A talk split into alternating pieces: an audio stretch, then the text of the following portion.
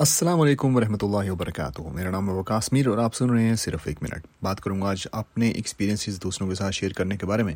اگر آپ نے کوئی ایسا نقصان اٹھایا ہے، کوئی ایسا فائدہ آپ کو ہوا ہے کسی کام کرنے سے، تو اگر آپ وہ ایکسپیرینس جو ہے دوسروں کے ساتھ شیئر کرتے ہیں، تو یہ یاد رکھیں کہ آپ کے اندر جو صلاحیت اللہ تعالیٰ نے دی ہے آپ کو، وہ صرف آپ کے اندر ہے کئی ایسی چیزیں ہیں جو کہ آپ کر سکتے ہیں، دوسرے نہیں کر سکتے۔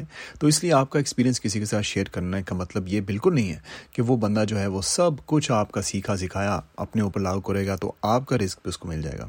اسلام اتنا خوبصورت دین ہے، یہ آپ کو یہی سکھاتا ہے کہ اللہ تعالیٰ پہ توکل رکھنے سے آپ اس چیز پہ تو یقین پکا رکھ سکتے ہیں کہ جو کچھ آپ کی قسمت میں لکھا ہے، وہ آپ ہی کو ملے گا۔ کوئی اور اس کو لے ہی نہیں سکتا، چاہے کچھ بھی ہو جائے۔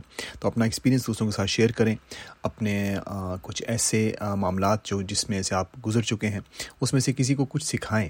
اللہ تعالیٰ آپ کا ضرور بنا کرے گا۔